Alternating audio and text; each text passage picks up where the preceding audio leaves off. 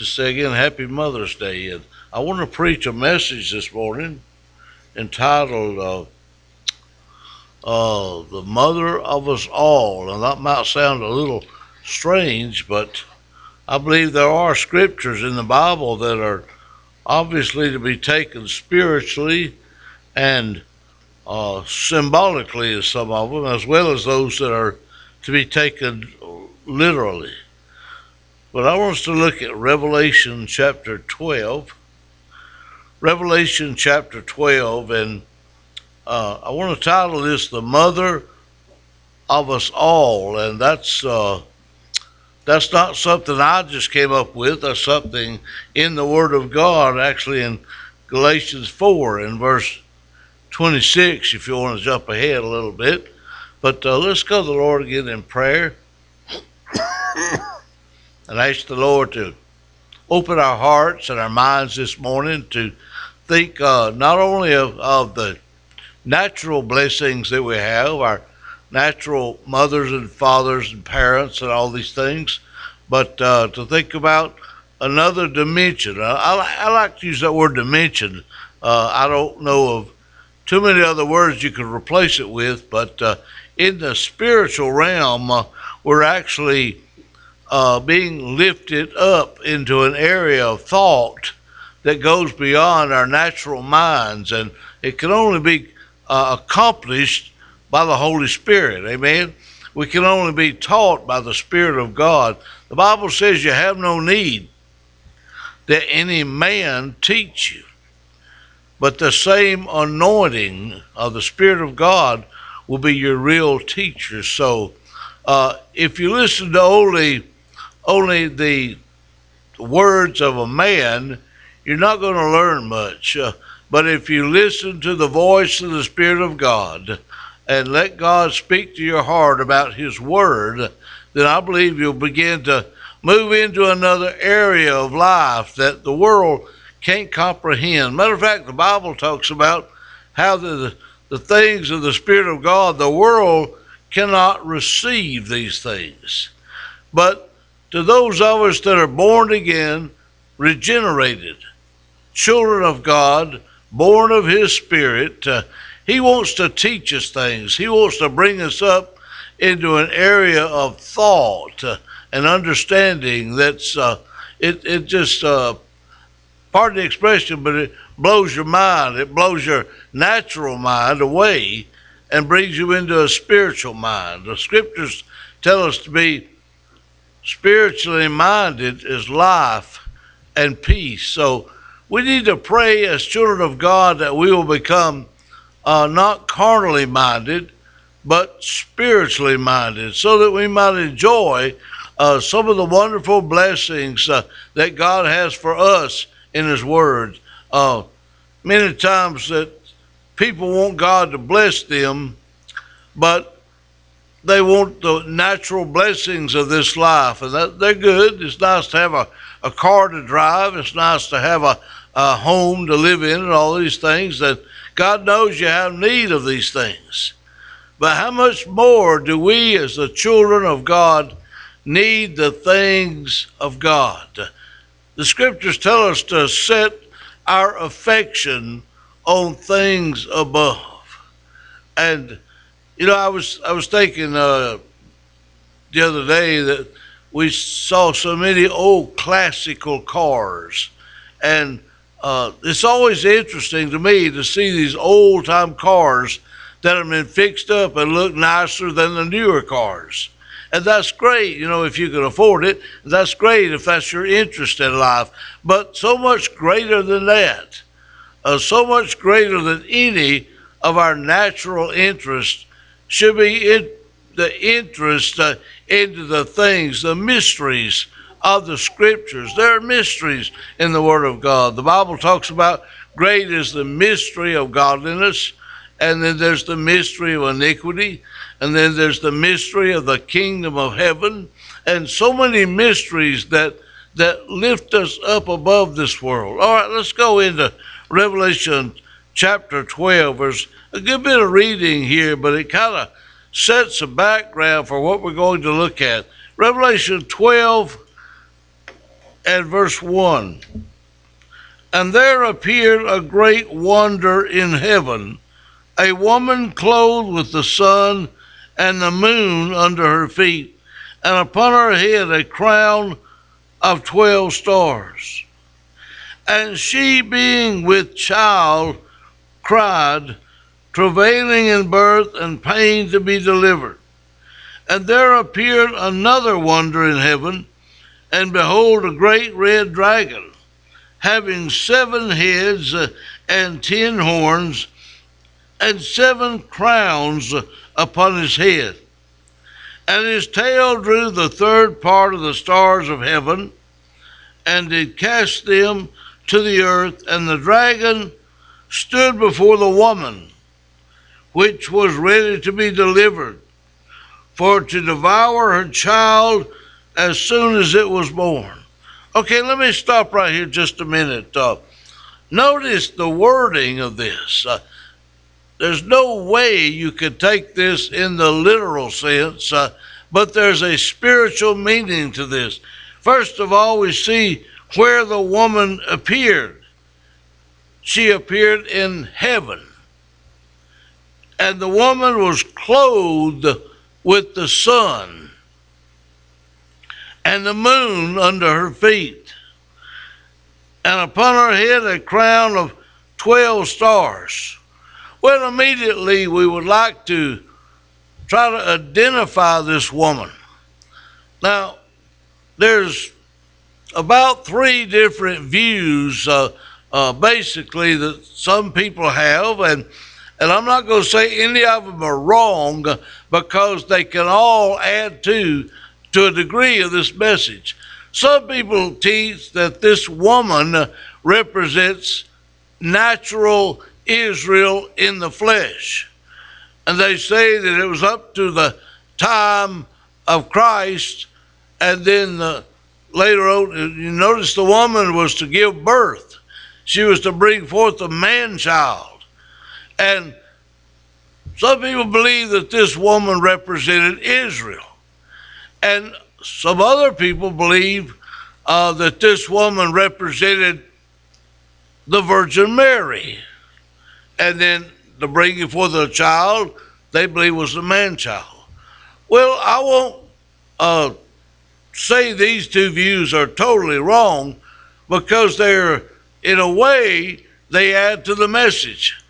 But the last view I want us to look at is that this woman represents the church and that the bringing forth of the man child is not the literal man, Christ Jesus, but it's a manifestation of Christ within the body of Christ, within the church. Uh, and the Apostle Paul made this statement. He said, I, I, a man, the Apostle Paul, I travail in birth for you until Christ be formed in you. Now we know that a man cannot travail in birth. Obviously, Paul was speaking in the spiritual. You see, there's times when uh, the apostle spoke, you might say, spiritual allegories spiritual stories that were true, but they were still in the spirit that they spoke them in. And Paul said uh, uh, that I travail in birth until Christ be formed in you. Now, I believe Paul, even though he probably uh, may have passed on before the book of Revelation was written, but I believe he had a revelation of the revelation because he was in the same spirit that John the Apostle was in. And when John was given this wonder in heaven that he saw of the woman that was travailing in birth, and Paul said he travailed in birth until Christ be formed in you. Now, how does a man travail in birth? Well, we don't. Amen. In the natural, but we can in the spiritual. In one scripture, the Bible says, Zion shall travail until sons and daughters are born. Zion is the Israel of God. Zion is the church. Zion is the mother of us all. And Zion, we travail in birth until Christ comes into people's hearts, hearts and lives. And so this woman that John saw was Zion. This woman that John saw was the church that is above. Now, in, in uh, Galatians chapter 4, and we want to look specifically at verse 26, but around that area in chapter 4, Paul was telling the church about two different Jerusalems. Jerusalem, which is below or natural Jerusalem, he said was in bondage.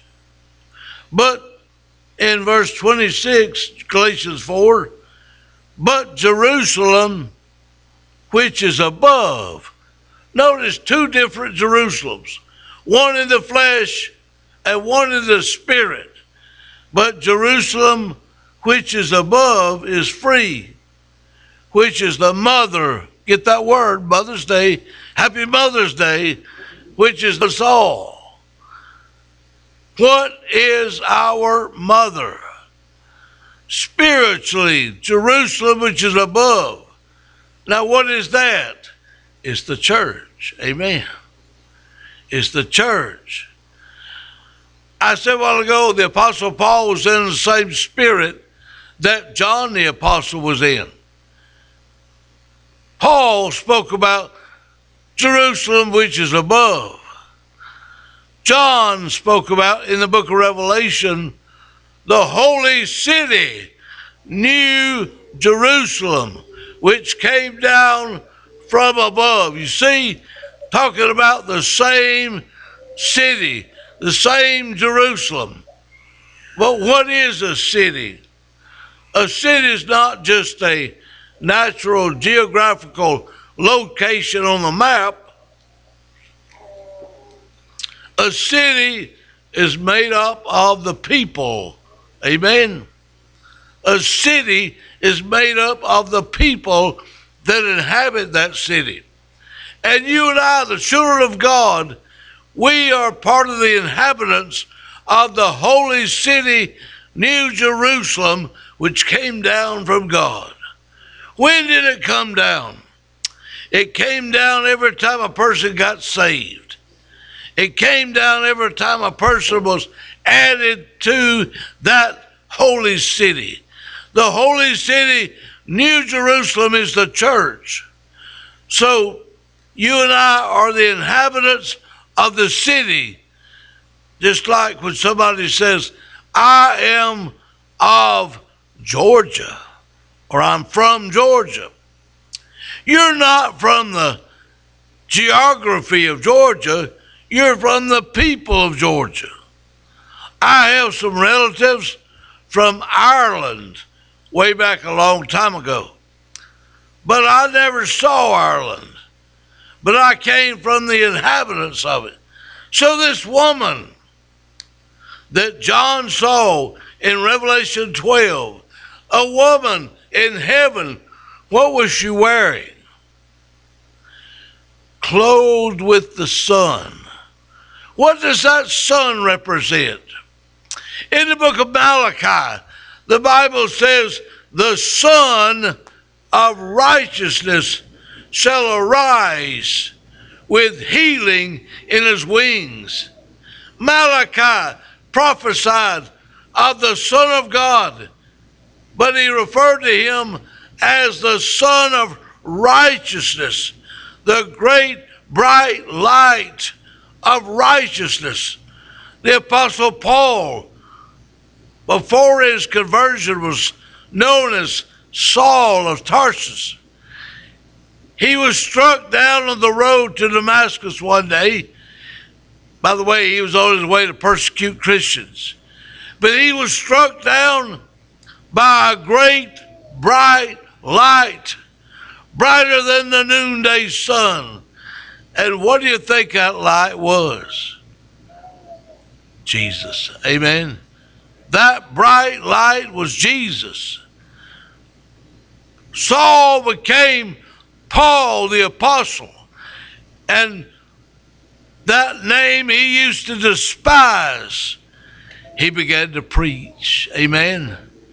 After he was converted, he began to preach that name that's above every name, the name of Jesus. So Paul understood the bright light that John was talking about. That bright light, the Sun of Righteousness that shined, was the clothing the woman in Revelation chapter 12 was wearing. She was wearing the righteousness of God. Do you know what you and I are wearing today? The same thing. Amen. We're wearing the sun. Symbolically, the sun represents Jesus Christ and his righteousness. We are the righteousness of God in Christ. We are not only clothed with his righteousness, but we are filled with his righteousness. We have received the righteousness of God through faith in Jesus Christ. So, this woman we see is the Jerusalem which is above, and that's the church. There's nothing above about the things below. Jesus told the people of his day, I am from above, and you are from beneath or below, showing the contrast between Jesus and every other man in the world. Amen. But he came to lift up those that were below, to lift us up, to set our feet on a solid rock and establish our going. He has raised us up with him. The Bible says we've been raised up with Christ. When Christ died, we died. When Christ rose, we rose. That's how God has placed us in Christ. He's placed us not into a bunch of people of religion, but we've been born of the Spirit, baptized by one Spirit into one body. We've been made to drink into this is in Revelation chapter 12. Some people feel like you can never understand the Bible. Well, you can't until you're born again. Amen. You can't understand it if you don't have God's Spirit. The Bible says it's spiritually written. Spiritually written. And it must be spiritually understood. Let's go on now. And she, being with child, cried, travailing in birth, and pain to be delivered. She's fixing to have a baby. Amen. The symbol of this woman fixing to give birth. When Zion travails, sons and daughters will be born. Born. Another scripture in the Old Testament says that a nation shall be born in a day. That's not talking about natural Israel in 1948. That's talking about spiritual Israel in, I forget what year it was, but it was the day of Pentecost, amen, 2,000 years ago. What happened on the day of Pentecost? The church was born.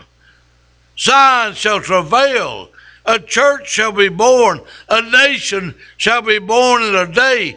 What nation? Not an earthly nation, but the Israel of God was born or born again on the day of Pentecost. God brought it together. God planned it this way. God made it happen. God let it be coming down from heaven. The Bible says they preached the gospel with the Holy Ghost sent down from heaven.